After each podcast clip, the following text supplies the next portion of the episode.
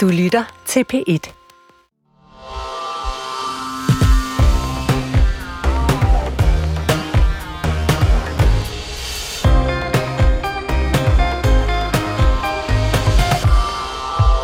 laver en samtykkebaseret voldtægtsbestemmelse. Det vil sige, at øh, det er voldtægt, hvis man ikke øh, er enige om det.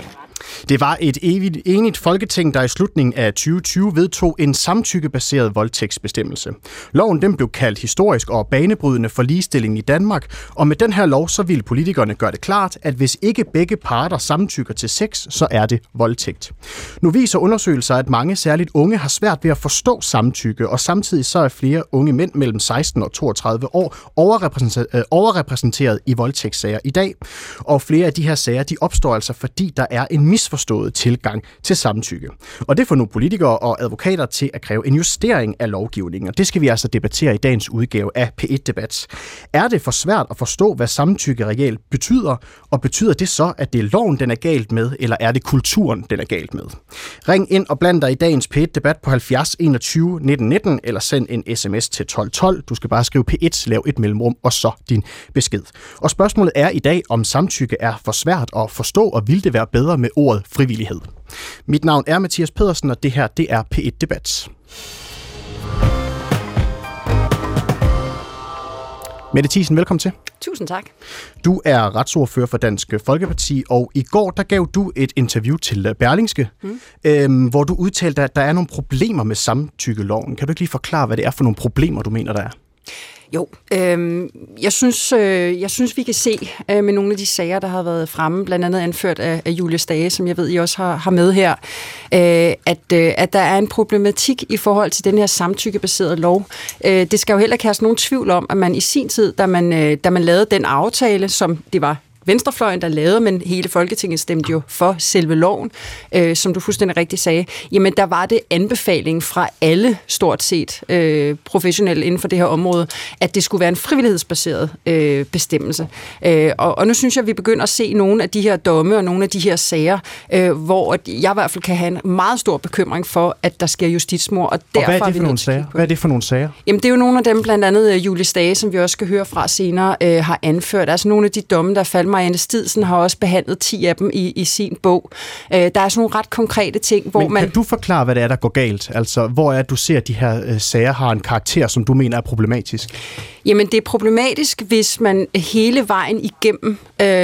Øh, Er, er forholdsvis enige om, at det her sex skal foregå, men at øh, pigen måske undervejs eller i slutningen øh, af det her øh, tænker, øh, at, hun, øh, at øh, hun, hun måske ikke har, har lyst til det her mere, men, men, men at fyren ikke har nogen som helst jordig chance for at vide det, og hun så efterfølgende anmelder ham for voldtægt. Og er det det, vi ser i de her sager, eller hvad? Der er nogle af de her sager, hvor, fordi man jo også baserer det udelukkende faktisk næsten på hendes øh, hvad hedder det, vidneudsagn, så man har den her omvendte bevis, hvor han faktisk skal bevise, at han ikke har voldtaget hende.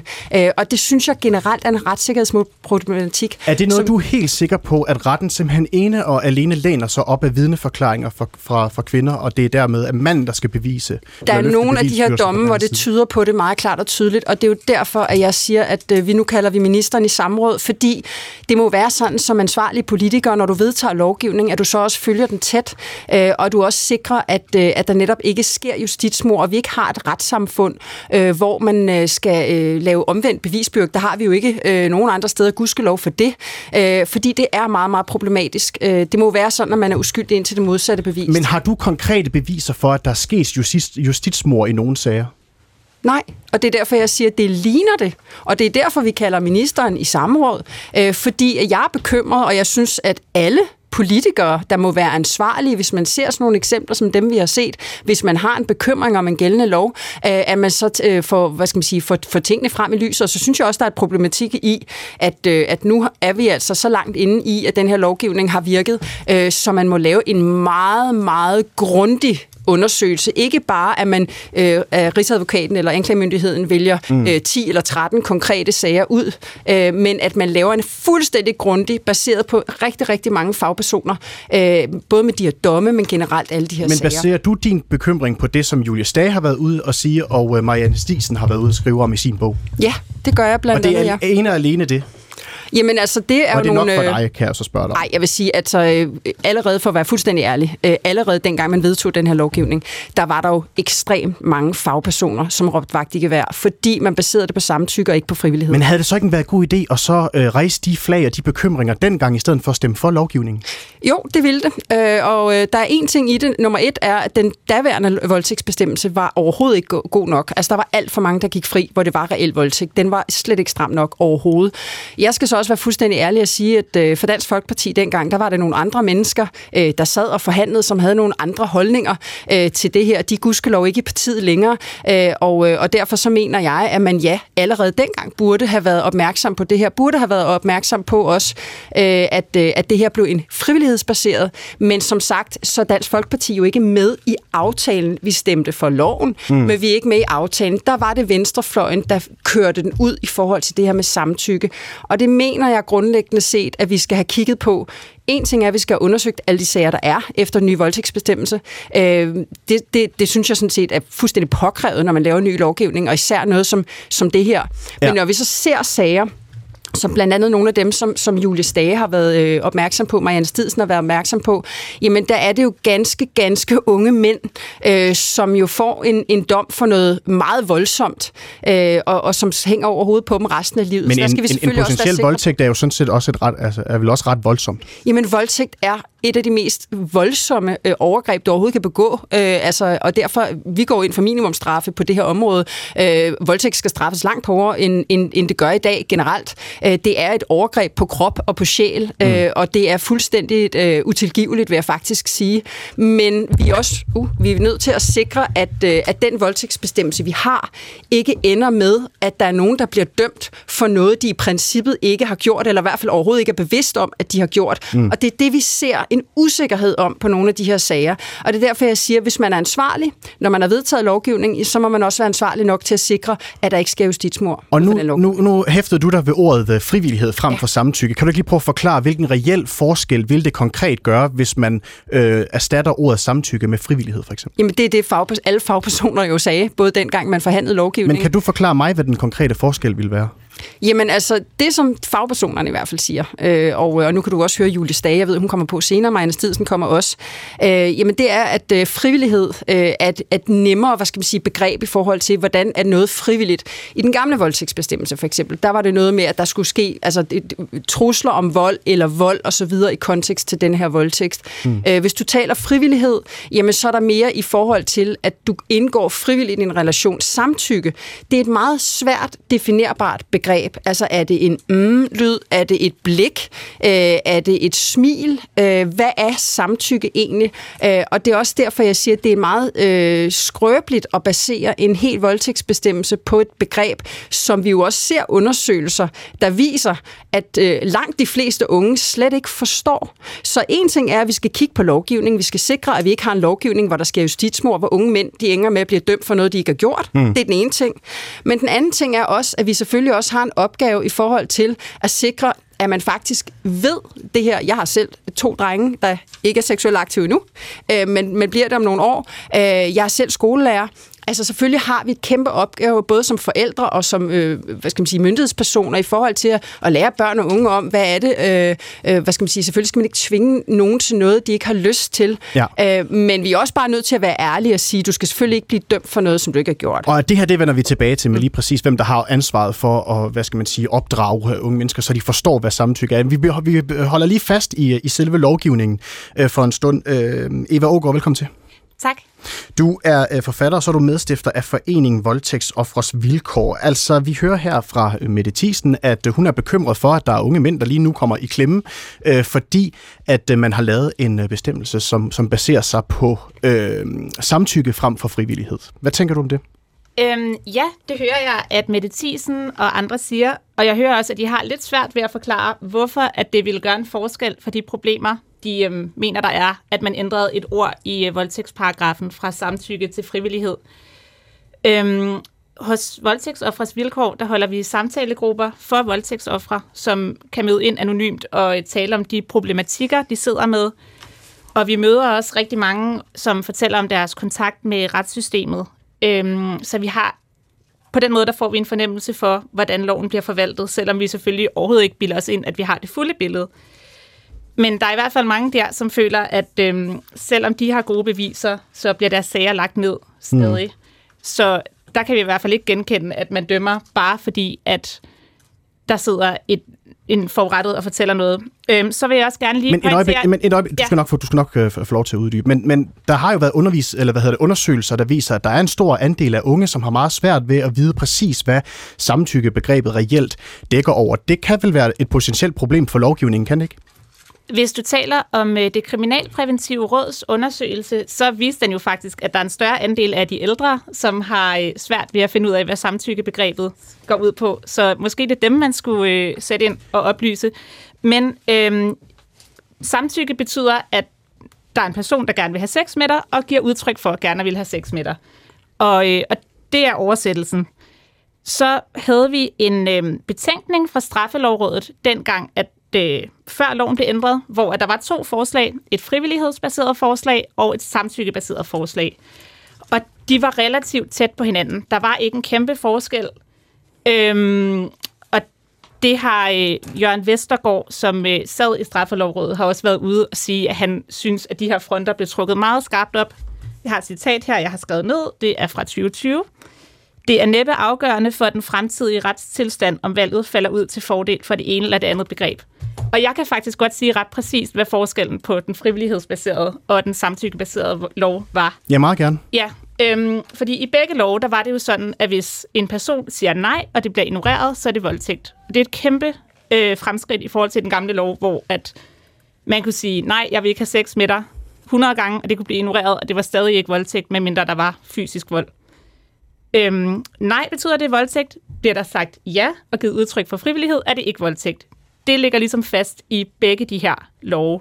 Mm. Men, øhm, det der, men, men det der ja, også er med det, det, er et, et, jamen det der Ej, også er, et, et øjeblik, du skal nok, du skal nok ja. få, det der jo også er med det, det er, at øh, i den her bestemmelse her, der står der jo sådan set også, det behøver ikke at være et verbalt ja, der bliver tilkende, Nej, øh, tilkendegivet før. Præcis. Og det kan præcis. vel være svært for nogen at navigere i. Præcis. Det behøver ikke at være et verbalt ja, det kan også være, at man kysser tilbage, rører ved hinanden, tager sit tøj af osv.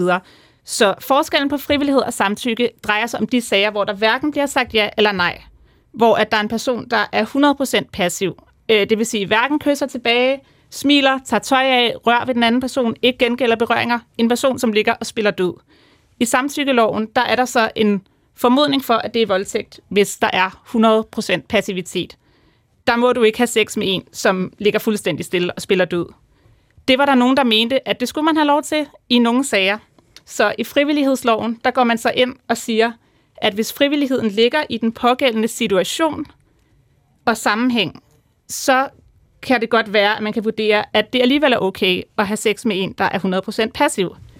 Så er det så spørgsmålet, hvornår ligger frivilligheden i den mm. konkrete situation?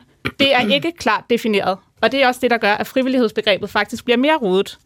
Ligger frivillighed i situationen, når man er gået hjem sammen, når man er gået ud til en fest for at ryge en smøg sammen, når man har sagt ja til et lift, når man har haft sex før en gang for en måned siden, eller for et år siden, eller for to år siden. Hmm. Det er ikke klart defineret. Det er dårligere for retssikkerheden at indføre det her, hvis det er det, man gerne vil indføre. Det ved jeg ikke helt præcis. Men Mette Thiesen, det som var argumentet for Folketinget, at den her den blev vedtaget i sin tid, og det skulle være samtykkebaseret, så var det nemlig for at undgå, at det de episoder, hvor øh, kvinden for eksempel fryser under en, en voldtægt, at så, øh, så det er jo ligesom noget af det, man skulle komme til, komme til livs ved at have den her decideret aktiv samtykkebaseret lovgivning.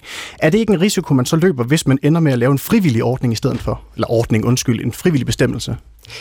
Altså, det er jo sådan set derfor, vi har kaldt ministeren i samråd. Det er jo for at få svar på nogle af de her ting, øh, og for at gøre det eneste rigtige, nemlig at undersøge, om der sker justitsmord på nuværende tidspunkt, om lovgivningen er god nok, om den skal øh, ændres til det her frivillighedsbaserede, som, som det var den, en ret bred anbefaling dengang, øh, eller hvordan der var ledes. Altså, der er jo allerede i dag, kan man sige, øh, jamen, du kan jo se voldtægtsoffre, som faktisk i situationen, selvom det er en reel, måske endda en overfaldsvoldtægt, som faktisk laver samlejebevægelser og så videre undervejs. Øh, så, så jeg synes, det, det, det, altså det kan du ikke engang bruge, kan man sige, som, som reelt samtykke. Øh, og så ser vi nogle af de her sager jo, hvor der er nogle unge mennesker, som er i deres spæde start af seksuallivet, som er famlende, øh, og hvor der måske både er en misforståelse øh, i forhold til, at, at pigen føler, der er begået et overgreb, fordi hun måske har været lidt fuld og er gået med en fyr hjem, som hun egentlig måske har fortrudt lidt, at hun gik hjem med, og han samtidig har været overbevist om, at der har været det her samtykke, øh, men, men hvor, hvor han så efterfølgende pludselig er blevet anmeldt for, for en voldtægt. Så det er derfor, jeg synes, at det eneste ansvarlige jo er at gøre, at være nysgerrig på det, derfor jeg siger, at vi er nødt til at få undersøgt det grundigt, altså få undersøgt alle de sager, der er efter den nye Øh, hvad hedder det, samtykkelov, øh, sikre, at, øh, at, at det her grundlag er der. Det er der ikke på nuværende tidspunkt. Mm. Øh, og, og det er derfor, jeg har kaldt ministeren i samråd, fordi når jeg hører de her sager, som sagt, jeg har selv to drenge, der skal begive sig ud i, øh, i hvad skal man sige, datinglivets øh, spændende øh, afkroge øh, på, om nogle år, så synes jeg, at det er ekstremt vigtigt, at man også tænker, at vi har et retssystem øh, og noget lovgivning, øh, som fungerer, og hvor man ikke ender med, øh, som godt. Desværre nogle af de her ting tyder på, at øh, blive udsat for justitsmord. Julie Stage, velkommen til. Ja, hej. Du er forsvarsadvokat, og så er du med os øh, på en øh, telefon. Kan du lige forklare, hvad det er for nogle øh, øh, unge mænd, du som forsvarsadvokat mener er havnet i nogle problemer på grund af samtykkeloven? Altså, øh, ja, altså det, det, det er jo nogle meget unge mænd, og jeg taler øh, femten, seksten, sytten, atten år, øh, og, og det jeg oplever, det er, at øh, de kommer ind, og øh, så er de blevet sigtet eller tiltalt øh, for voldtægt, og øh, er øh, chokeret og øh, meget forundret over, at det, øh, som øh, de er øh, sigtet eller tiltalt for at have gjort, skulle øh, være strafbart. Og øh, hvad er det typisk, der går galt i situationen, ifølge dig? Eller for, altså, ifølge øh, dine klienter? Det kan være en flerhed af ting, og jeg, jeg synes ikke, jeg kan ikke være enig med Eva Aagaard, når hun opstiller det på den måde, hun gør, i forhold til, at det øh, kun er situationer, hvor kvinden har frosset, øh, og at øh, det er, øh, det, det kan man kun, altså det, det er jeg slet ikke enig i. Det er en flerhed af øh, situationer, og de kan være meget forskellige. Øh, det kan være øh, et ungt par, øh, der har været sammen, og øh, jeg bliver desværre nødt til at være lidt grafisk, fordi det er sådan et område, ikke? Men det kan være et ungt par, der har været sammen, og så har hun taget tøjet af, og så har hun øh, udført oral sex på ham. Og øh, efter det, det så, øh, så, så indfører han måske nogle fingre i hende vaginalt. Og, øh, og det kan hun lige pludselig måske øh, mene, at det har hun ikke samtykket til. Det, det, det, jeg synes, der er et problem, det er, at jeg ser nogle sager, hvor at unge mennesker, øh, bliver, det bliver helt almindelig seksuel adfærd, bliver kriminaliseret. Altså, du er, øh, har et seksuelt samkvem, hvor at, øh, du ligesom øh, øh, går frem, som man mm.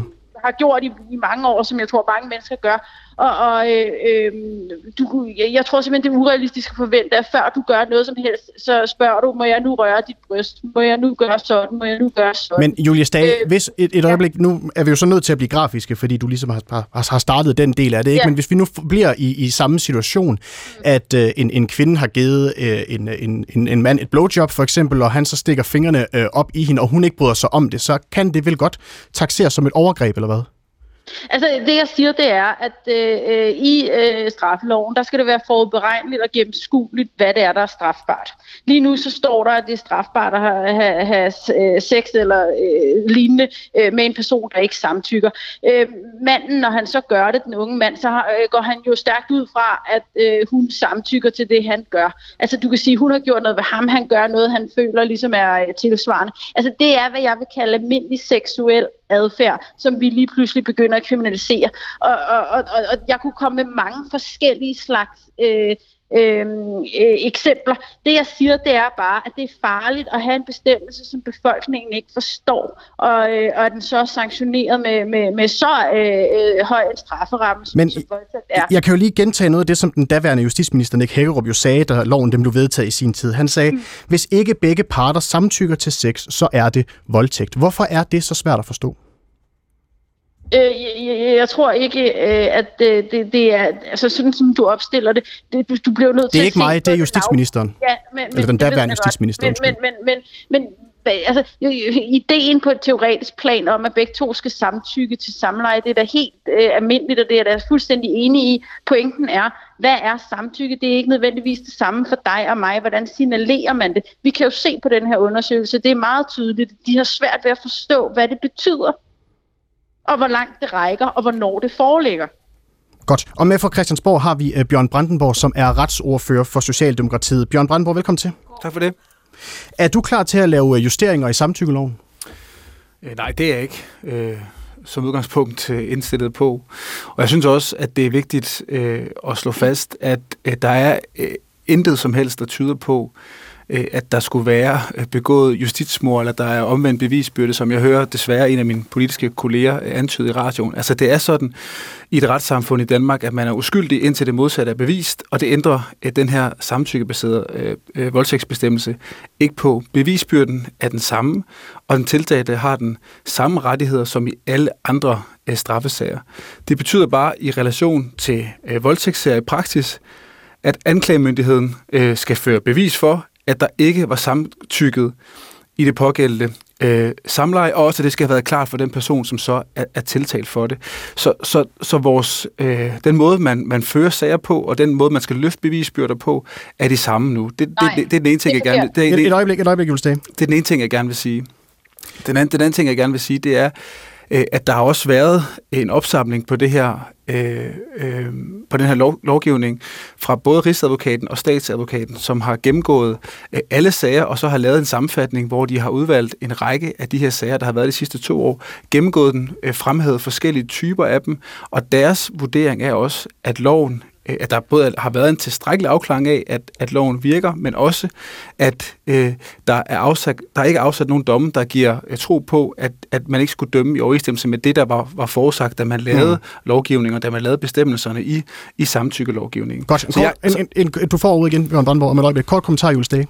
Ja, øh, det jeg vil sige, hvis jeg lige starter med den her øh, opsamling, det som øh, øh, vi hører her fra Socialdemokratiet, det er forkert, det er objektivt forkert. Rigsadvokaten har lavet en opsamling, hvor man har udvalgt tretten domme selv, som man har øh, øh, gennemgået vedrørende skyldspørgsmålet. Og det er ikke alle sager, man har gennemgået. Man har gennemgået en række. Man har så ikke haft adgang. Man kan se, det er dem, der har været på Karnov, og så kan man se, det er dem, der er i anklagemyndighedens vidensbase. Så det er forkert, objektivt forkert at sige, at man har gennemgået alle sager. Øhm, øh, derudover så er det slet ikke sådan, man laver traditionel øh, analyser på det her område. Man tager tre fortløbende år, og så har man et, et ekspertpanel, der består af andre end anklagemyndigheden selv, som gennemgår alle sager, koder dem og analyserer dem. Vi taler tusindvis af sager, man gennemgår, og på den baggrund laver man en analyse. Lige nu der udtaler vi os alle sammen i mørke, fordi man kan ikke engang svare på, hvor mange der er afgjort efter den nye samtykkelov. De tal, som både justitsministeren og rigsadvokaten har udtalt sig om, Øh, på baggrund af, de hedder ud af Polsas, og der kan du ikke engang skelne mellem, om dommene er afsagt efter den nye eller den gamle øh, bestemmelse. Altså, du kan, du kan ikke konkludere det, som, øh, som, som øh, øh, min medgæst øh, øh, lige har gjort på baggrund af øh, den her udtalelse. Og man siger, jeg synes, øh, det er, jeg er forundret over, at justitsministeren mener, Øh, at man kan øh, bruge øh, den undersøgelse til noget som helst. Så vil jeg så sige i forhold til det. Jamen, her... Et øjeblik, et øjeblik, Julie Stage, et øjeblik, et øjeblik. Du skal nok få ordet igen. Øh, ja. Lad os lige, fordi jeg har ikke haft adgang til den undersøgelse, som I begge to øh, refererer til øh, her, Bjørn Brandenborg. Men er det rigtigt, at man ikke har gået den her lovgivning og de kendelser, der er kommet efterfølgende på baggrund af det til bunds? Har man ikke undersøgt det helt øh, nøjagtigt? Jeg vil gerne sørge for, at du så får lov til at se den, den undersøgelse, så du kan læse det. Det er jo sådan, at Rigsadvokaten og Statsadvokaten øh, har fulgt den retspraksis, der har været tilbagebragt i de sidste to år, hvor den her samtykkebaserede lovgivningsbestemmelse har virket. Og der har man jo øh, kigget på, om, om den, øh, de forskellige sager, der er. Og, der er jo, og det er jo det, der er også, når det kommer til øh, de her voldtægtssager, det er, at de er øh, meget forskellige. Øh, det øh, er mange forskellige situationer, og der har de så udvalgt nogle forskellige rettede situationer, som er det, de beskriver i, i deres øh, rapport. Og det, som de konkluderer, det er bare, at den lovgivning, der er vedtaget med de diskussioner, der har været, den, det bliver overholdt, og også at, og vigtigt, at borgerens retssikkerhed øh, også bliver opretholdt. Hmm. Julie Stage? Ja, øh, øh, altså hvor jeg det, måske skulle sige noget aldrig... til den anden ting. Sorry, det var, nu svarede jeg ikke på det, Julie sagde før, i forhold til det med, hvordan man registrerer. Og, og, og hvis jeg skal imødekomme på noget, så er det rigtigt, at, at den måde, politiet registrerer på i deres databaser, så har man ikke et system, hvor man siger, at det her det er en voldtægt, som er begået efter en, en given lovgivning, eller ikke en given lovgivning. Det er jo det er et digitalt system, hvor man angiver øh, en voldtægt, øh, og så kan man angive, om det er en en overfaldsvoldtægt, eller om det er det, som man kan kalde for en normal voldtægt, selvom det også er, er forfærdeligt. Øh, og det er det, man angiver i politiets systemer, så det er rigtigt forstået, at man ikke har øh, sådan, at man sidder og kategoriserer dem inde i politiets systemer. Det vil være meget, meget omfangsrigt, hvis man skulle gøre det, men det betyder ikke, at man ikke i, i tilfælde af det ville kunne lave udtræk, hvor man så gennemgik det manuelt, hvis der var et politisk ønske om at, at gøre det. Okay. Altså, du kan ikke lave en manuel gennemgang på, grav, på, på baggrund af Polsas. Det kan simpelthen ikke lade sig gøre, fordi sagsakterne ligger ikke på den måde, de skal sidde og gennembladres manuelt. Jeg kan fortælle jer, når ja, man, man trækker... En gang, en gang. Ja. Når man trækker polsastallene, så kan du ikke se, om det er efter den gamle voldtægtsbestemmelse eller den samtykkebaserede, der er faldet dom. De er alle sammen blandet sammen. Og det, jeg det, mærke, at både Rigsadvokaten og øh, Vicestatsadvokaten har udtalt sig på baggrund af de her tal, som jo ikke er renset. Jeg vil godt lige have lov at sige noget om det her med bevisbyrden, fordi det er faktuelt forkert, at der ikke er en anderledes bevisbyrde øh, i de her sager end øh, efter den gamle lov. Og det er fordi, man med øh, den samtykkebaserede voldtægtsbestemmelse har indført det, som hedder en afklaringspligt. Det vil sige, når anklagemyndigheden har øh, fremført øh, den forurettede sag, der siger, at øh, hun ikke har samtykket, så vender man den om. Og det står der også i øh, øh, Rigsadvokatmeddelelsen, det står også i betænkningen, at øh, så har man det, der hedder en afklaringspligt, og så spørger man manden, hvad har du gjort for at sikre dig samtykke? Og det ligner jo tilnærmelsesvis omvendt bevisbyrde, så det er faktuelt forkert at sige, at bevisbyrden den er ens. Godt. Og det gjorde man i bekendtgørelsen fra Straffelovrådets side eksplicit opmærksom på, så det er forkert. Rosa Lund, velkommen til. Men så er det jo også, Julie Stage, faktuelt forkert at sige, at der er tale om omvendt bevisbyrde. Lige præcis på grund af dit eget argument. Og hvis man var i tvivl om, hvem Rosa Lund er, så er hun retsordfører for Enhedslisten. Hvorfor er det her ikke at vende bevisbyrden rundt? Jamen, altså det er det ikke, fordi at det stadig er sådan, heldigvis, at man er uskyldig indtil det modsatte er bevist. Sådan er det jo stadigvæk, også selvom der er en afklaringspligt. En afklaringspligt, som jeg synes i den grad er fornuftig. Jeg synes også, at man som ansvarlig politiker må sætte sig ind i, hvad er forskellen på samtykkebegrebet og frivillighedsbegrebet. Forskellen er jo blandt andet også, at samtykkebegrebet er aktivt, og frivillighedsbegrebet er passivt. Og det er derfor, det er så afgørende, at det er samtykkebegrebet. Og hvorfor? Hvorfor er det det? Jamen det er det, blandt andet på grund af de sager, som flere af jer selv har nævnt, i de her sager, hvor at offeret, som jo også kan være en mand, skal jeg også lige skynde mig at sige, øh, er, er passiv. Altså for eksempel er øh, fuld, er blevet drukket, fryser. Øh, der kan man forestille sig alle mulige situationer, hvor at personen ikke kan give aktivt samtykke, men frivillighedsbestemmelse, der vil der ikke være tale om en voldtægt. Men et eksempel, hvor en kvinde for eksempel, eller en mand er blevet drugget for eksempel, der kan man vel heller ikke tale om, at det så er frivilligt? Det vil man kunne i en, i en passiv bestemmelse, og det vil jo altid være Hvordan op det? Til, det vil jo altid være op til retten at afgøre. Og jeg tror også, at der, der er noget, vi også glemmer i, i den her snak, og det er, at det jo altid er svært at bevise en voldtægt. Lige meget hvad for en lovgivning vi laver, er det svært at bevise en voldtægt. Det, jeg synes, der er afgørende ved samtykkebegrebet, det er, at det gør op, det gør op med den tro, at andre mennesker har ret til din krop. Samtykkebegrebet siger jo netop, at den eneste, der har ret til din krop, det er dig. Og det er dig, der kan sige til eller fra. Ikke alle mulige andre. Så vil jeg også sige, øh, i forhold til det her med, øh, hvem der har svært ved at forstå det. Altså, jeg synes jo, at det virker til, at det er nogle andre generationer, som har svært ved at forstå det her samtykkebegreb. Jeg tror ikke, det er de unge. De fleste unge mennesker, og også voksne for den sags skyld, kan jo godt finde ud af at have sex med hinanden. De ved godt, hvordan man aktivt giver samtykke. Mm. Øhm, voldtægtslovgivningen er jo lavet til de situationer, hvor, at det ikke, hvor man ikke kan finde ud af det. Men Rosa Lund, Rosa Lund, det Kriminalpræventive Råd, de har lavet en undersøgelse, hvor ja. fyrre procent af de adspurgte unge mænd på altså mellem seksten og tyve år synes, det er svært at afgøre, om den anden samtykker, hvis vedkommende ikke siger det med ord. fyrre procent, det er alligevel en ret stor andel.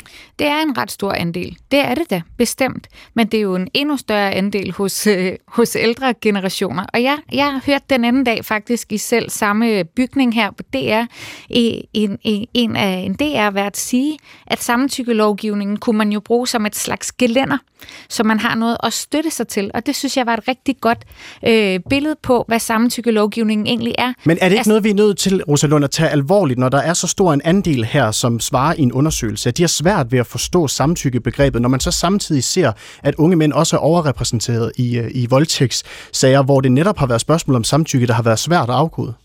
Jo, altså jeg var ved at gøre mit argument færdigt, men, øh, men det, det kan man så ikke i den her retssal, som hedder P et debat. Øh, men øh, men jo, prøve. Det er man da nødt til, i den grad nødt til at tage alvorligt.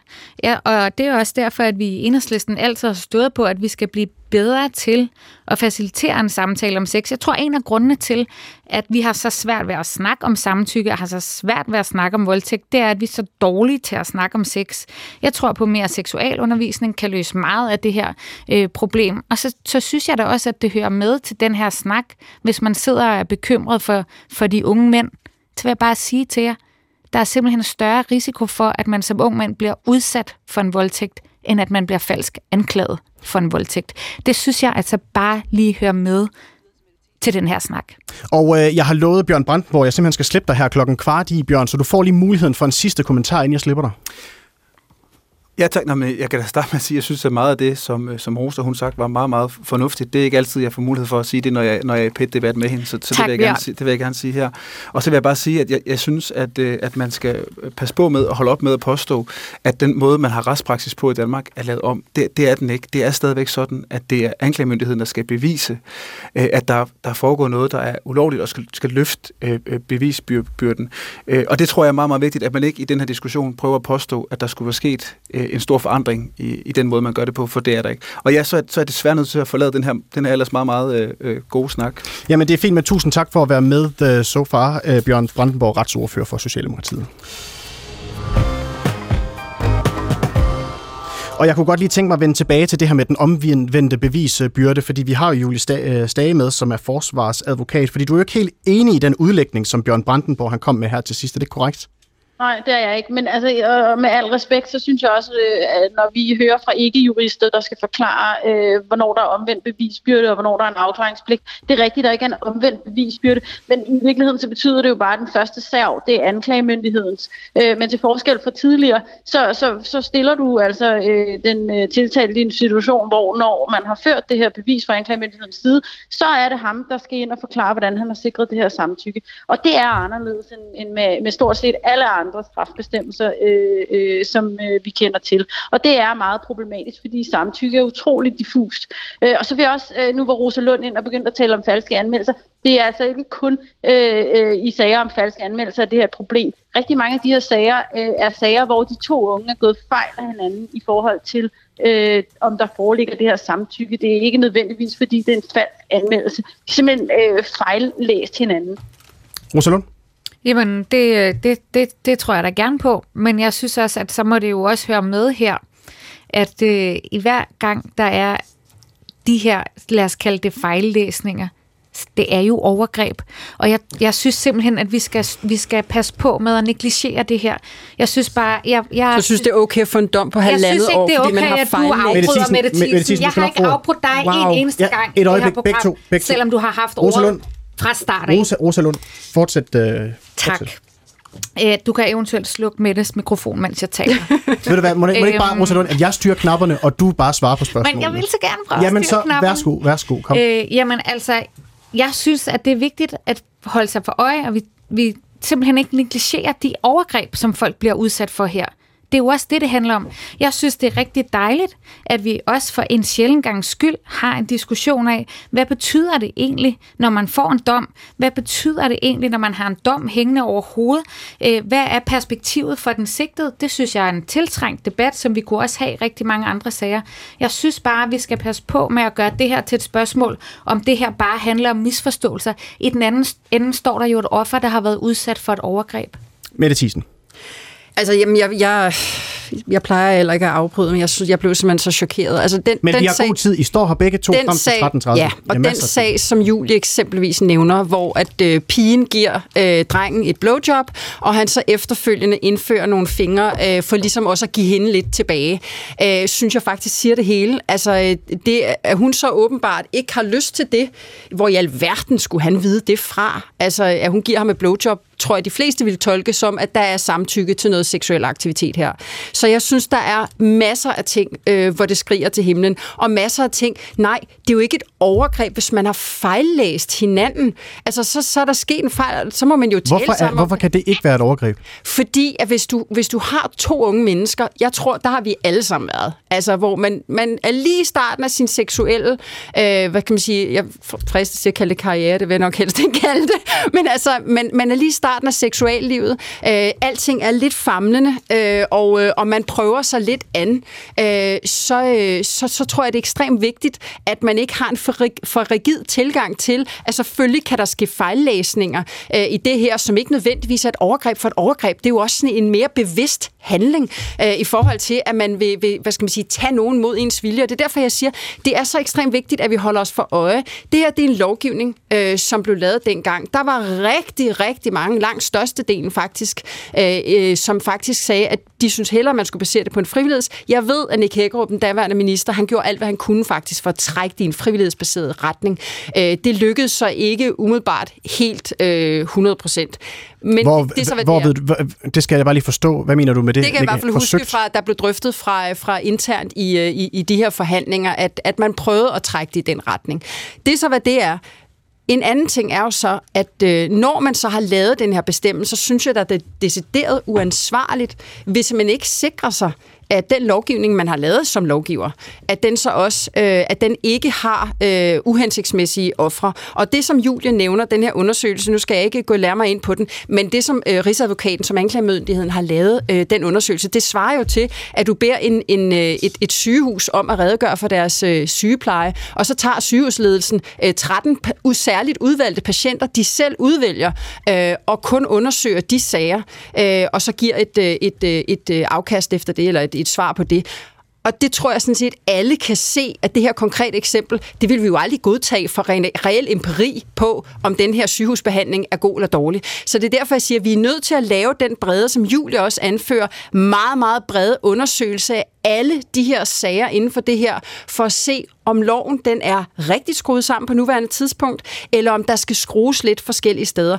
Og Men har, synes... du også, har du også, Mette Thiesen, været lidt for hurtig i din kritik af den her lovgivning her? Fordi der jo ikke er lavet, som du selv siger, en retvisende undersøgelse på området endnu.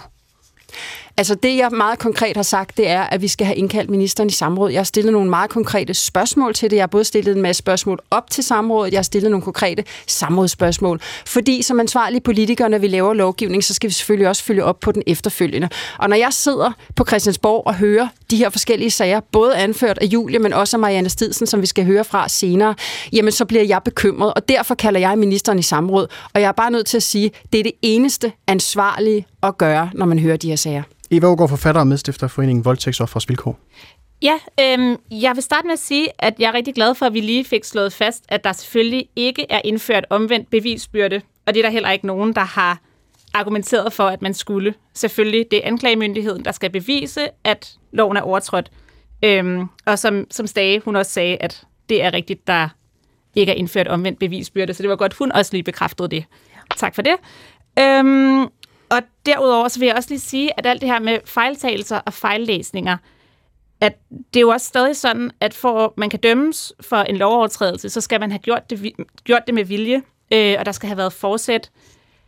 Man dømmer jo ikke folk for noget, de sådan er kommet til, og det har heller ikke været det, der har været intentionen. Øh, vi møder jo mange af ofrene, som sagt, øh, som kommer til os og får, øh, får vejledning, og det drejer sig altså ikke om fejllæsninger. Det drejer sig om sager, hvor at der er blevet sagt fra på den ene eller den anden måde.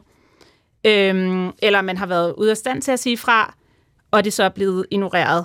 Øhm, og det er selvfølgelig også meget forskelligartede sager, vi møder, men den typiske voldtægtsanmeldelse er jo stadig sådan en sag, hvor der er forskellige forklaringer, hvor der er en forurettet, der siger, at, øhm, at der er blevet sagt fra, og en tiltalt, der siger, nej, der er ikke blevet sagt fra. Og det er ligesom det. Og så er det så, at man tit må, må frikende, fordi det kan være svært at, øh, at finde ud af, hvad der er op og ned, og hvad der er sandheden. Jeg vil lige må stille et spørgsmål til Julie Stage. Værsgo. Den her konkrete sag, du refererer til, er det et tænkt eksempel, øh, eller er det noget, du rent faktisk har øh, er stødt på, og øh, er det noget, der blev dømt, eller øh, blev der frifundet i den sag? Det her er et tænkt eksempel, men det er ikke så uens for nogle konkrete sager, jeg kender til.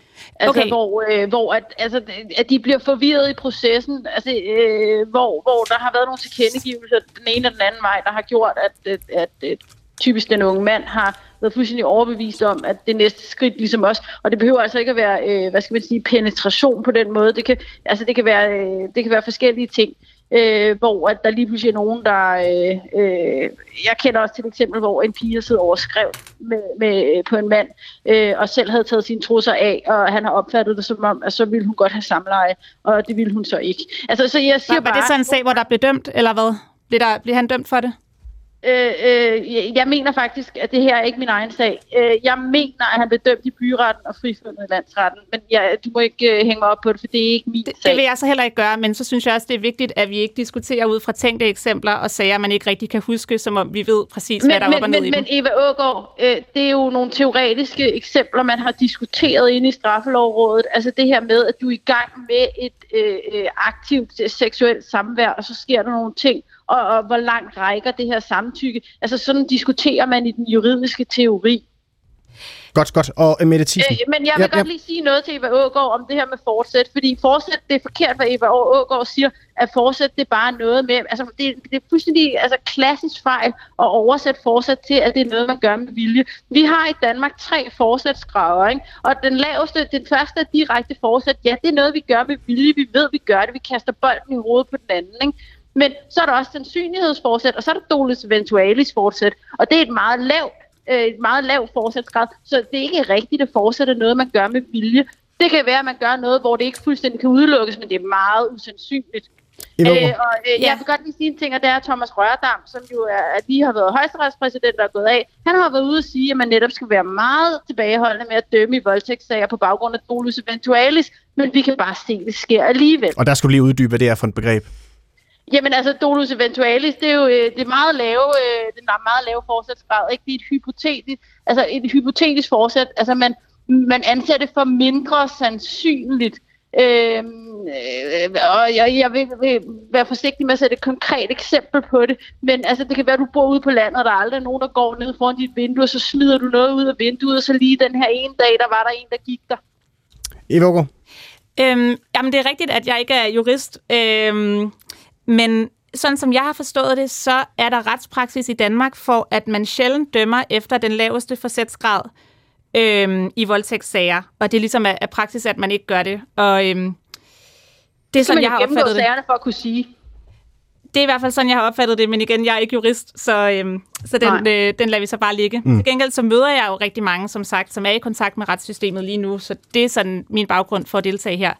Godt. Mette Thiesen, men du altså, også... vi jurister kan jo godt lide, at øh, man udtaler sig på et oplyst grundlag, og det er klart, når Rigsadvokaten øh, eller justitsministeren ikke er villig til, eller i hvert fald ikke har foranlediget, at man laver sådan en undersøgelse, som er det, man altid har gjort, når man skal udtale sig om sådan et retsområde som voldtægt, så øh, udtaler vi os jo øh, øh, i mørke, og det synes jeg er ærgerligt, fordi jeg synes, problemstillingen er alt for alvorlig til at sidde og godt. Tænke og tro og føle og gætte.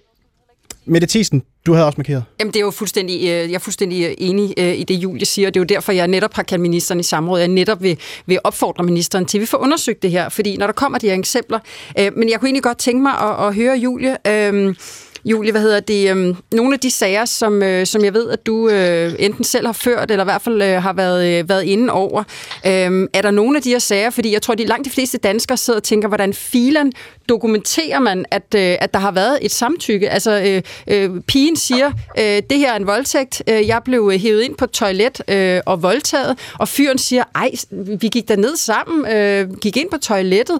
Hvordan dokumenterer han, hvordan påviser han, at der har været det her samtykke, og er der konkrete domme, eksempler på domme, hvor man faktisk har baseret dommen på alene faktisk hendes øh, udsagn? Det skal være et kort svar, Julie Stage. Ja, men, men, men det er der.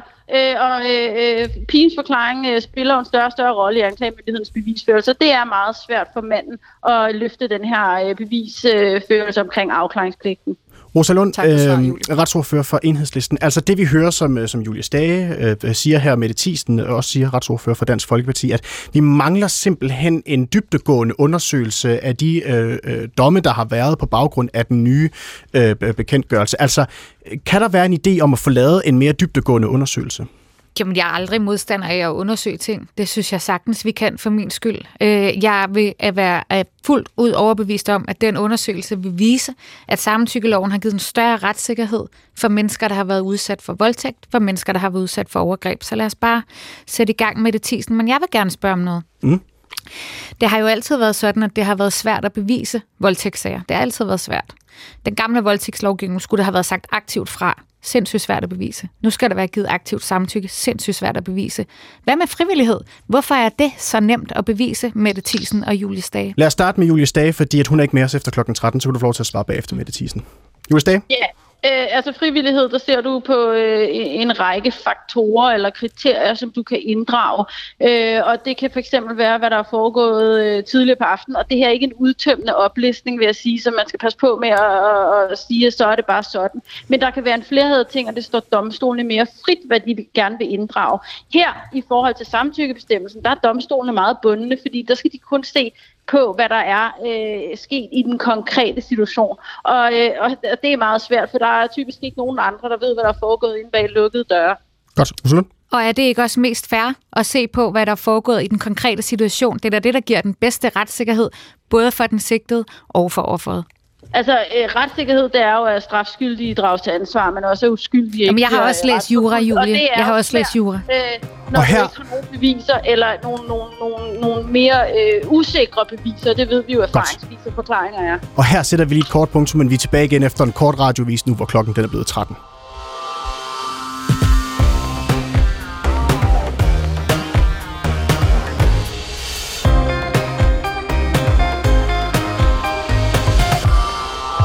Vi laver en samtykkebaseret voldtægtsbestemmelse. Det vil sige, at øh, det er voldtægt, hvis man ikke øh, er enige om det. Det var et enigt Folketing, der i slutningen af tyve tyve vedtog en samtykkebaseret voldtægtsbestemmelse. Og loven den blev kaldt historisk og banebrydende for ligestillingen i Danmark. Og med den øh, her lov, så ville politikerne altså gøre det klart, at hvis ikke begge parter samtykker til sex, så er det voldtægt. Og nu viser undersøgelser, at mange særligt unge har svært ved at forstå samtykke, og flere voldtægtssager opstår, fordi der er en misforstået tilgang til samtykke. Er det for svært at forstå, øh, hvad samtykke reelt betyder, og betyder det, at det er loven, det er galt med, eller det er kulturen, det er galt med? Det skal vi altså diskutere her frem til klokken tretten tredive i dagens P et-debat, og du kan som sædvanligt blande dig, hvis du ringer ind på halvfjerds enogtyve nitten nitten, eller sender en sms til tolv tolv. Du skal bare skrive P et, lav et mellemrum, og så din besked. Jeg hedder Mathias Pedersen, og det her det er P et-debat. Marianne Stidsen, velkommen til. Tak. Du er øh, forfatter og stifter af Foreningen Ord mod ord, Foreningen for drenge og mænds retssikkerhed i samtykkesager. Og du har skrevet en bog med titlen Med lov skal land nedbrydes, samtykkeloven og den kollektive justitsmord. Du er modstander af samtykkeloven, og øh, hvorfor er det ikke godt at have en lov, der kræver, at øh, begge parter ligesom samtykker inden samleje? Det er det ikke, fordi øh, samtykkebestemmelsen er helt anderledes end frivillighedsbestemmelsen, som vi har hørt stort set alle faglige eksperter og mange andre også anbefalet inden lovens vedtagelse. Og det har bare vist sig, nu er loven vedtaget, desværre. Og resultatet, det ser vi altså ude i virkeligheden. Jeg synes, det er meget interessant. Hele den sidste time er der blevet talt og talt om teori og teori og teori. Men altså, jeg har gjort mig den lille umage at gå ud i retssalene og følge de her sager. Og jeg skulle hilse at sige, det er en virkelig rystende oplevelse. Jeg Hvorfor sidder, er det rystende? Ja, det er rystende, fordi alt det, vi talte om omkring, øh, nej, det er rigtigt. Øh, formelt er der ikke indført omvendt bevisbyrde, men det er der i praksis, som advokat Julie Stage også øh, sagde. Og prøv på grund af den her af, mener, af, øh, mener det i praksis. Jamen, det er det, fordi hvis du øh, går ud og følger... Så sent som i går sad jeg ude i Østre Landsret og fulgte en ankesag, en samtykkesag. Og, og, og det, jeg oplevede hele dagen, fra klokken ni tredive om morgenen og til klokken femten tredive om eftermiddagen. Det var en ung mand, der kæmpede og kæmpede og kæmpede for at bevise, at der var samtykke. Og øh, som jeg hørte det, øh, så fremlagde han alt, hvad man overhovedet kunne forestille sig af beviser, dokumentation osv. for, at der var øh, samtykke. Øh, og alligevel så sidder han altså i en ankesag. Det vil sige, at han har indtil videre siddet to år i fængsel på grund af det her. Men øhm, det, der var med den gamle voldtægtsbestemmelse, var jo, at det var svært også at få nogen dømt, fordi det til syvende og sidst jo er øh, i mange tilfælde ord mod ord, og det er jo rigtig svært, øh, når der kun har været to mennesker til stede at bevise det ene og det andet. Hvordan kan du vide, at de sager, du følger nu, at, øh, at det er uskyldige mænd, der sidder ja, på anklagebænken? Du, du, du har fuldstændig ret i det, du siger, øh, og øh, det er jo også derfor, øh, at det er et enormt mysterium, at man vælger, jeg mindes ikke, der er fortilfælde, hvor man vælger at tilsidesætte øh, et stort set samlet straffelovråds anbefaling af, at man baserer øh, voldtæ- den nye voldtægtsbestemmelse, som stort set alle er enige om, er nødvendig på, øh, på begrebet frivillighed. Og, og, og, og der mener jeg, øh, og det vil jeg gerne sige højt i studiet i dag, øh, i forhold til det samråd, der skal være i næste uge, at Folketinget er blevet godt og grundigt misinformeret om de her ting. Det fremgår faktisk Hvor ved du det allerede... Fra? Hvor ved du det fra? Det, det fremgår fuldstændig klokkeklart af den betænkning, Straffelovrådet lavede i to tusind og tyve, hvor både flertallet, det vil sige de ti medlemmers anbefaling af frivillighed, er, er omtalt, og det ene medlems øh, anbefaling af samtykke er, er øh, hvad hedder det, omtalt. Og i forhold til flertallet, der siger de direkte, at mindretallet øh, misinformerer og vildleder omkring, hvad det er, flertallet anbefaler. Det vil sige, at øh, det, der stort set har fået denne her lov igennem, det er nogle øh, horrible eksempler på nogle voldtægter, der ikke blev dømt før, som alle var enige om, de skulle kunne dømmes. Øh, og mindretallet plus Enhedslisten og alskens aktivistiske organisationer har lavet den vildledning og sige, at de vil ikke kunne dømmes på altså, frivillighedsbegrebet, men, men, og det passer simpelthen Stidsen, ikke. Marianne Stidsen, da den her lovgivning her, den blev til, der var Folketinget jo sådan set helt, øh, altså de gjorde det jo med helt åbne øjne, og var sådan set klar over, at der var et flertal i, den, i det kriminalpræventive råd for, hvordan den her lovgivning her, den skulle skrues sammen. Jo, men så det er, altså, gjort, det er vel ikke misinformation, det er vel gjort med åbne øjne fra Folketingets side af. Men, men, men altså, øh, hvis øh, mindretallet plus Enhedslisten plus de aktivistiske organisationer direkte har misinformeret og, og plus, ville, samtlige, og som, plus la, samtlige partier i Folketinget, som jo endte med at stemme den, øh, stemme den her lovgivning igennem. Jamen, de har jo ikke gjort det på et øh, rimeligt grundlag. Hvor altså, ved du det fra? Jamen, det fremgår jo af den her betænkning med al tydelighed. Jo, men hvis de godt vidste, at det var det, som det kriminalpræventive råd sagde, så er det vel ikke øh, på baggrund af... Ikke det kriminal, men straffelov. Ja, straffelov, undskyld, ja. Men det vidste de vel godt. Jamen, altså, det er vel sådan, at øh, jeg tænker, øh, partierne i Folketinget sætter deres lid til, at de oplysninger, de får, øh, for eksempel af justitsministeren, faktisk er rigtige. Og jeg har været inde og... og gennemlytte øh, debatten op til lovens øh, vedtagelse, og der stiller øh, Pernille Vermund fra Nye Borgerlige, hun stiller øh, ministeren et spørgsmål omkring, hvorfor vælger man at gå øh, med øh, samtykkebegrebet, når stort set alle eksperter har anbefalet frivillighed. Og hun får et, et fuldstændig øh, tåget hen i vejret svar. Hun får ikke noget svar på det spørgsmål. Og det mener jeg er at vildlede et samlet Folketing. Så jeg vil til øh, resten af partiernes undskyldning sige, at de ikke er blevet ordentligt oplyst om, hvad det er, øh, de har skulle stemme om. Rosa Lund, retsordfører for Enhedslisten. Er det korrekt, at øh, Folketinget ikke er blevet ordentligt oplyst? Nej, det er simpelthen ikke korrekt, og jeg kan da bare sige, at Straffelovrådets betænkning har været fuldt ud tilgængelig for samtlige folketingsmedlemmer, for retsudvalget. Vi har diskuteret det i rigtig mange år. Enhedslisten stillede beslutningsforslag om det her første gang, for jeg tror, det er jo vel efterhånden tretten fjorten år siden. Så Folketinget har været fuldt ud oplyst. Det er simpelthen... Det er simpelthen noget vrøvl at sige, at Folketinget er blevet vildledt. Undskyld, jeg siger det. Jamen, men det er jeg, Folketinget jeg, jeg citerer ikke. Sådan set flertallet i Straffelovrådet. Ja, som Folketinget øh, som, har haft adgang siger, til. Som Folketinget har haft adgang til. Ergo er de ikke blevet vildledt. De har haft adgang til præcis men, men det, de oplysninger, Marianne, det, som du se, har haft adgang til. Det, jeg til. Kan se, det er, at øh, man har øh, gjort alt for at mørklægge denne her faglige Øh, sober, faglig betænkning det, til, fordel, for, til fordel fra Amnestys aktivistiske rapport, som alle skød totalt ned til sokkeholderne, da den kom i to tusind og nitten. Øh, det er den, øh, man baserer øh, det her på, samtidig med, at man så mørklægger øh, denne her øh, reelle bekymring, som så at sige alle tunge faglige men, eksperter har haft. Men Marianne Stidsen, kan, kan et andet, kan et øjeblik, et øjeblik, Rosa Lund, kan øh, et scenarie ikke være her, at øh, folketingspolitikerne sådan set har set, hvad eksperterne de er kommet med i forhold til, øh, til deres rådgivning, og så har sagt, det er simpelthen os, der, der er lovgiver her i, øh, i, øh, i landet, og så har man besluttet sig for, vi vil gerne det her, og det er en politisk beslutning, og den beslutning har vi truffet. Men prøv at høre her, altså, øh, man er jo nødt til at have tillid til, at de informationer, man får, øh, faktuelle informationer faktisk øh, er, er rigtige. Og når mindretallet plus Enhedslisten plus de aktivistiske organisationer går ud og siger, fremhæver nogle horrible eksempler på sager, der, voldtægtssager, der ikke blev dømt efter den gamle lov, og siger, disse sager vil ikke kunne dømmes med frivillighedsbegrebet, så er det løgn. Det passer simpelthen ikke, og det vil sige, at Folketinget øh, efter min opfattelse, er blevet misinformeret og vildledt. Sigrid Friis, velkommen til. Tak. Du er øh, kandidat til øh, Europaparlamentsvalget for Radikale Venstre. Øhm, der bliver stillet spørgsmålstegn ved nu, om man skal gå ind og lave ændringer i den her lovgivning her, så det bliver frivillighed frem for samtykke. Synes du, det er en god idé?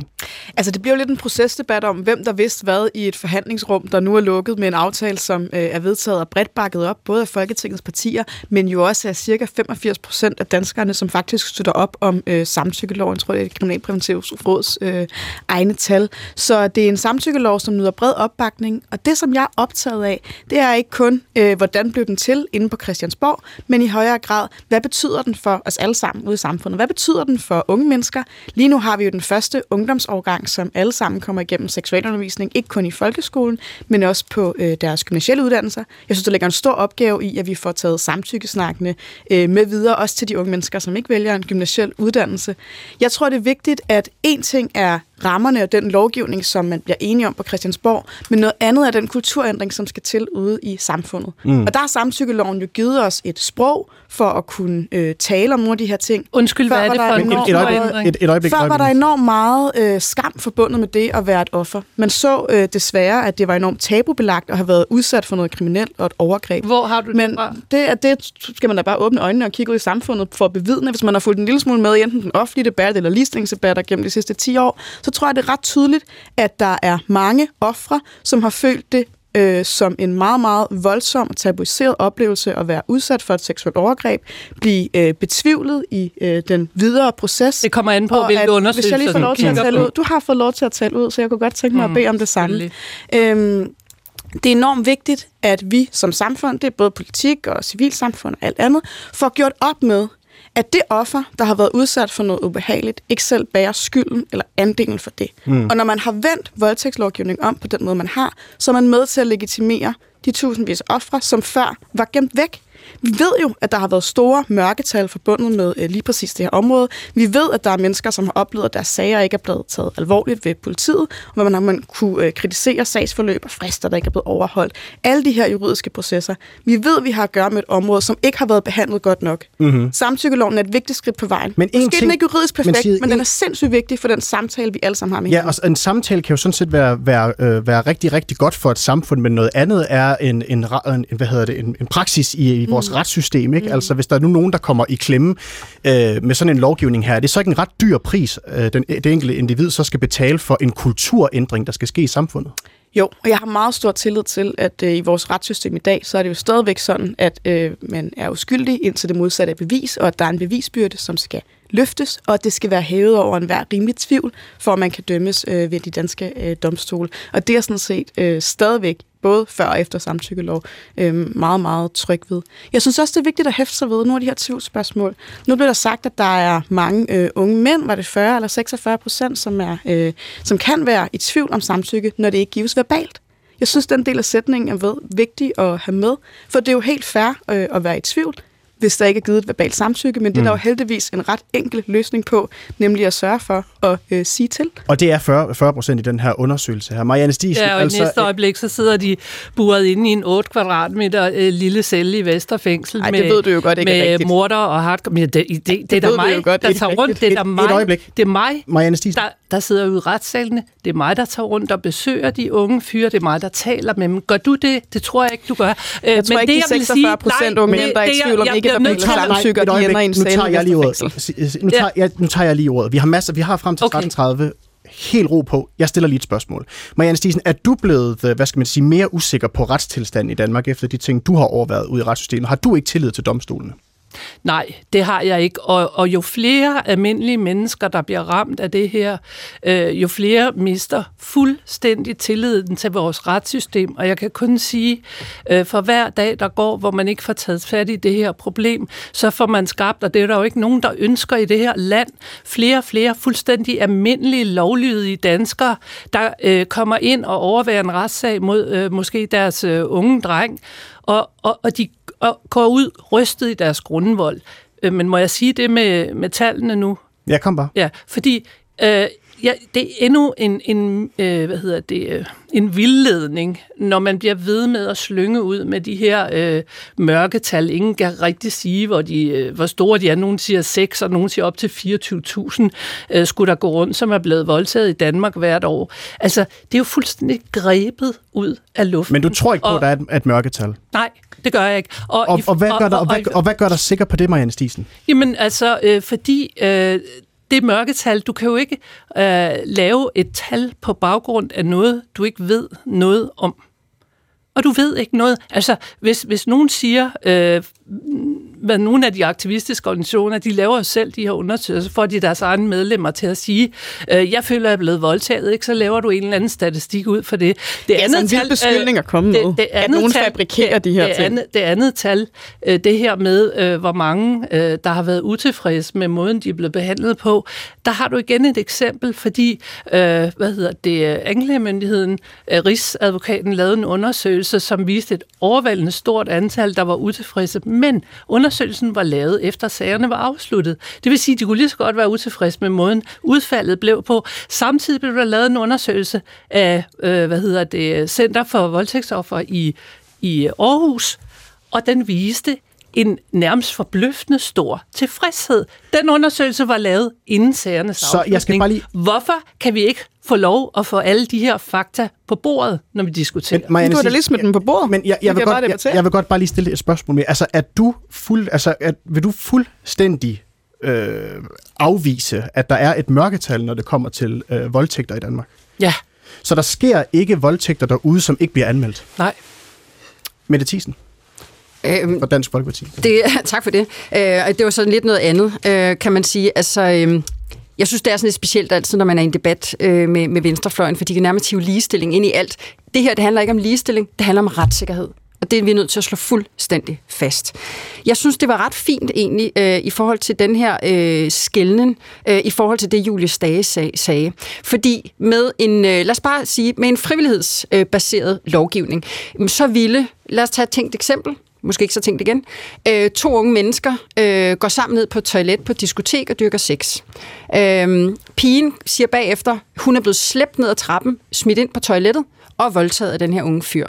Man kan se på videoovervågningen, at øh, de går tæt omslynget, øh, holder i hånd, kysser på vej ned ad trappen og går sammen ind på toilettet. Øh, med en frivillighedsbaseret øh, hvad hedder det, bestemmelse, jamen så kunne man også inddrage øh, det her bevismateriale ud over.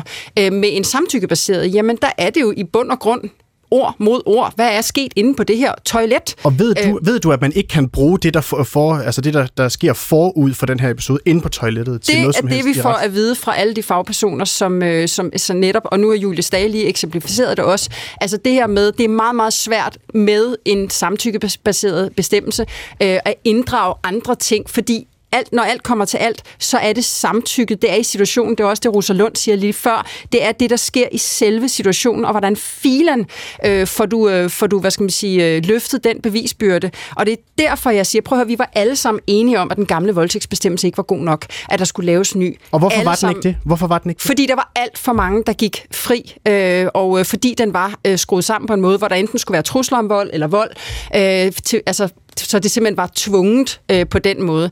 Øh, og det var alle sådan set enige om, at der skulle laves en bedre voldtægtsbestemmelse. Det, som jeg er bekymret for, og derfor jeg har kaldt ministeren i samråd, øh, og, øh, og som jeg i det øvrigt stadigvæk vil sige, det er det eneste ansvarlige at gøre, det er at få undersøgt det her til bunds. Fordi har man lavet en lovgivning baseret på ideologi, mavefornemmelser og, øh, og en, øh, en, en idé om, om, om ligestilling og, og, og hvad skal man sige, en eller anden feministisk underliggende tone også. Har man lavet men, noget lovgivning? I har, jo selv stemt, øh, som... I har jo selv stemt for den her lovgivning. Ja, der er stemt for den øh, tidligere. Jeg har også meget fint anført, at jeg er bare nødt til at sige, at den daværende øh, retsordfører, øh, han, øh, han var måske ikke var lige så dygtig som, øh, som den nuværende. Men var, var, var Nye Borgerlige stemte, stemte også for, et øjeblik? Som ja. Du var medlem af dengang? Ja. Ja. Det er rigtigt. Og hvorfor gjorde I det, hvis det var øh, venstrefløjs arbejde, det her? Altså selve den aftale, der blev lavet, det var jo venstrefløjen, øh, der udelukkende var med i den. Øh, og det, som jeg ved, apropos det, Marianne Stidsen siger, jeg, var ikke, jeg sad ikke selv i forhandlingsrummet, men det, jeg har fået fortalt, det var, at man fik at vide, at det var faktisk mest en frivillighedsbaseret bestemmelse, man lavede, så man kunne med ro i maven stemme for det her. Fordi det kan godt være, der stod samtykke, men det var mest en frivillighedsbaseret. Og det er i hvert fald det, jeg har hørt. Som sagt, jeg sad ikke i det her rum, og jeg synes det også, jeg. det er faktisk men... øh, rigtigt, som, øh, som, hvad hedder det, som der bliver sagt herover, at, øh, at øh, det her med, vi kan jo diskutere fra nu af til næste jul, hvad der er sket for nogle år tilbage, da man mm. vedtog det her. Jeg synes faktisk, det er irrelevant. Fordi det, vi er nu, det er, at vi har en lovgivning, som har fungeret i nogle år, og jeg synes, det er dybt uansvarligt, øh, at der ikke er en, et kæmpe øh, efterspørgsel fra samtlige partier om at sikre, at den her lovgivning, den er, som den skal være. At man får lavet den her grundlæggende undersøgelse af alle de sager, øh, der ligger. Man får kigget på, er der nogle retssikkerhedsmæssige problematikker? Er der nogen, der bliver dømt, øh, uden, altså, hvor det nærmest udelukkende, som Julie også siger øh, tidligere, er udelukkende baseret på et enkelt udsagn fra en, som siger, hun er blevet udsat for en voldtægt. Er der domme, øh, der er det. Det er jo det, Julie siger blandt andet. Ja, og når så, du siger Julie, så er det Julie, Julie Stage, forsvarsadvokaten. Ja. Øh, og det er derfor, er jeg siger, at det eneste ansvarlige på nuværende tidspunkt at gøre, øh, det er ikke at lukke øjnene og bare køre videre. Det er at få undersøgt det her til bund, så det er derfor, vi i Dansk Folkeparti har kaldt ministeren i samråd. Rosa Lund, retsordfører for Enhedslisten. Det er heller ikke særlig ansvarligt at lave kontrafaktisk historieskrivning. Nu sad jeg i forhandlingslokalet.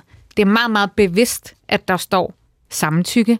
Der er ikke nogen, der er blevet ført bag lyset. Folketinget har taget en beslutning. Har du været med til alle bilaterale drøftelser, Rosa? Mette, det er mig, der har ordet. Jeg ved godt, du har svært ved at acceptere det, men det er mig, der har ordet. Det er ordet. Meget sjovt, at du afbrød før selv, så lad nu være ja, med at blive dig op på den høje hest, Rosa. Nej, ikke dig, men du har afbrød. Mette Thiesen og Rosa Lund. Åh, oh, Gud. En af gangen. Rosa Lund, værsgo. Tak. For at fortsætte bare min opremsning her, så vil jeg sige, det handler netop om retssikkerhed. Det handler netop om retssikkerhed, og det er derfor, at begreberne skal være klare. Det er derfor, at vi nu har fået en voldtægtslovgivning, som rent faktisk betyder en bedre retssikkerhed for ofrene. Og det er det, Mette Thiesen, der har været vigtigt for Enhedslisten. Marianne Stidsen, nu plejer man altså at bruge begrebet retssikkerhed, som at du ikke bliver øh, uskyldigt dømt, men lad det nu ligge. Jeg forstår ikke, hvorfor er man så bange for denne her kuglegravning, hvis man mener, alt er så fint. Hvad, hvad, hvad er så problemet ved at, at, at få det hele kuglegravet fra ende til anden? Det har jeg ikke sagt, at jeg ikke har så et problem med. Godt, så lad, jamen lad så, alle, så, alle egentlig, altså. så stemmer I jo for, øh, for, for det forslag, som Mette Thiesen kommer med øh, til samrådet i næste uge. Noget andet er den sag, øh, Mette Thiesen øh, nævner, øh, og som du spurgte til, øh, den er øh, reel, øh, og jeg har selv overværet den øh, retssag. Øh, så så, så den, er, den er ikke tænkt, den er fuldstændig øh, reel, og den er ikke enestående. Den er med i min bog, øh, som består af ni andre sager af lignende karakterer. Bare for igen at referere til virkeligheden. Godt. Lad os lige tage et par sms'er fra lytterne af, så, så skal I nok få ordet igen her. Der er en lytter her, der skriver, et af problemerne er, at alt for mange kvinder opfører sig som om, at vi øh, mænd kan læse deres øh, tanker. Beklager, men det kan vi ikke. Øh, så er der en lytter her, der skriver, hvis man er fuldstændig passiv, er det selvfølgelig voldtægt. Der er absolut ingen tvivl om det. Det kan da ikke være så svært at forklare til de unge. I skaber jo problemer. Hæv den kriminelle lavalder til atten år, så de unge er mere modne og dermed ansvarlige. Venlig hilsen, Anne Svendsen. Altså, øh, Sigrid Friis fra Radikale Venstre. Altså, det der også bliver lagt op til her i programmet i dag, det er simpelthen, at man skal simpelthen lave en, en, en gennemgribende undersøgelse af den her lovgivning her, som nu har øh, været i praksis siden tyve enogtyve. Hvad tænker du om sådan en, sådan en, hvad skal man sige, sådan en kuglegravningsundersøgelse af det? Altså, jeg er ikke imod, at man får belyst, hvordan den lovgivning den virker i praksis. Jeg tror, jeg tænker, at noget af det, som er rigtig vigtigt for at følge den lovgivning til dørs, som man lavede i, i slutningen af tyve tyve, det er jo netop, og det er også lidt det, vi hører lyttereksemplerne på her, ikke? At sige, øhm, kom derhen, hvor det er helt almindelige mennesker, som får de her samtaler om, hvad betyder det at være passiv over for øh, aktiv, eller hvad betyder det, om man skal kunne, skal man kunne læse hinandens tanker? Nej, selvfølgelig skal vi ikke forvente, at man kan læse hinandens tanker. Må bare igen referere til, at det, som folk er i tvivl om, det er det nonverbale samtykke. Det verbale samtykke, altså det at tale med hinanden. Har du lyst til det her? Eller hvad har du lyst til? Stil et åbent spørgsmål og se, hvad der kommer retur. Øhm, det er jo stadigvæk en ret let tilgængelig sætning at sige for de fleste. Jeg tror, at det, der er svært, det er jo, at for de fleste mennesker, så er det her noget, som foregår øh, i privaten, inde i intimsfæren, bag de lukkede øh, døre. Øhm, men at de samtaler, vi har nu, det er nogle... Det er jo præcis min pointe. Øh, de samtaler, vi har nu, ude i offentligheden, de smitter jo også af på, hvordan vi omgås i det helt nære og i det helt private. Det synes jeg er en god ting. Ja, igen. Øh, jeg sad ude i Østre Landsret i går og overværede en helt konkret sag. Øh, en ung fyr, øh, som øh, blev dømt ved byretten øh, flere års fængsel, på trods af, at han fik et verbalt ja. Hvad lægger retten så til grund? Det er jo meget interessant, hvad der bliver grundlaget. Det samme for, som i for, alle de andre sager, jeg har overværet. Pigens troværdige, sammenhængende og detaljeret forklaring uden videre begrundelse. Det er så mange af de her domme, der er afsagt med den begrundelse. Der er ikke referencer til øh, præcis, øh, hvad gør, at de synes, at den, øh, på trods af, at hun måske har modsagt sig selv og øh, alt muligt, at de alligevel finder den troværdige og sammenhængende. Det er det, der står. Hvis du læser dommene, så er det begrundelsen for stort set alle samtykkedomme. Og Marianne Stidsen, jeg siger bare lige kort, nu er der jo ikke nogen af os, der har haft adgang til, til nogle af de papirer, eller kunne se de domsafsigelser der, så, så det må det altså lige stå, øh, for, for nu må altså stå for din egen ja. øh, regning. Ja. Øh, Mette Thiesen fra øh, Dansk Folkeparti. Jeg er bare nødt til at... Øh Jeg er nødt til at anfægte det, som Sigrid står og siger. Og det er jo en af de ting, jeg hører igen og igen. Nej, selvfølgelig er der ikke nogen tvivl om et verbalt samtykke. Øh, Marianne kommer så og stiller lidt spørgsmålstegn ved det også, om det, man kan dømmes på trods af det. Men helt ærligt, altså, det er sgu da undskyld mit franske, det sløjeste. Øh, ja, jeg er okay med, at du indfører to fingre i min vagina, ikke tre, kun to. Eller jeg er nu okay med, at altså, så bliver det da det mest usexede nogensinde. Så selvfølgelig langt det meste af det her at være nonverbalt samtykke. Og problemet er... Og det gælder jo også jo. Det gælder jo også Mette Thiesen. Men pointen er, hvis du er i tvivl, så spørg. Men problemet er, at hvis du har et nonverbalt samtykke... Undskyld, men nogle af de her sager, som, som Julie Stage har anført, nogle af de her, som Marianne Stidsen også har anført... Der er det jo noget, hvor man kan sige, den her fyr, han har ikke nogen jordig chance for... at vide, at hun ikke samtykker, fordi hun lige har givet ham et blowjob, og fordi de ligger og hygger sig. Øhm, så jeg synes, det er absurd argumentation at så sige, jamen så må der bare være verbal samtykke hele vejen igennem, for selvfølgelig er der ikke det i sex. I så fald æder man med det sløjeste sex nogensinde. Sigrid Friis. Pointen er jo Radikale ikke, Venstre. At man altid skal udfylde hverken formularer eller andre kluntede og klodsede formuleringer. Pointen er, at for langt de fleste mennesker, så giver de her ting helt sig selv, når man er to mennesker i et rum. Man har måske øh, øjenkontakt, man har måske prøvet det før, man fornemmer, hvor hinanden er, hvor stemningen bærer henad. I langt, langt, langt de fleste tilfælde har man jo ikke brug for samtykkelovgivningen. Pointen er, at hvis man sidder derude og er i tvivl, eller hvis man er en af de der fyrre procent, der har svaret i undersøgelsen, når man er i tvivl om nonverbal samtykke, så er der jo ikke noget, der forhindrer en i at åbne munden og spørge, hvad har du lyst til? Skal man gøre det hele vejen igennem samlejet? Det er jeg bare nødt til at sige. Fordi det er jo det, der er problemet. Det er jo det, der er problemet, at du undervejs kan trække samtykke tilbage. Så det vil sige, skal jeg hver femte minut sige, øh, ja, jeg samtykker stadig øh, i øvrigt. Ja, og, og, og, og, vi, altså, og vi når heller ikke mere her, og, og jeg synes ikke, vi kan nå at diskutere mere, hvordan mennesker... Vi er nødt til at få det undersøgt. Det er det eneste ansvar, godt. Og lad det være øh, punktummet for dagens øh, udgave af P et-debat. Tusind tak, fordi I alle sammen I kom og deltog i dagens program. Selv tak. Det her program blev til med hjælp fra Gitte Hansen, Christian Fleckner Gravholdt, Siv Søby Rasmussen. Mit navn er Mathias Pedersen. Tusind tak. Tak fordi I lyttede med. Vil du have en pat?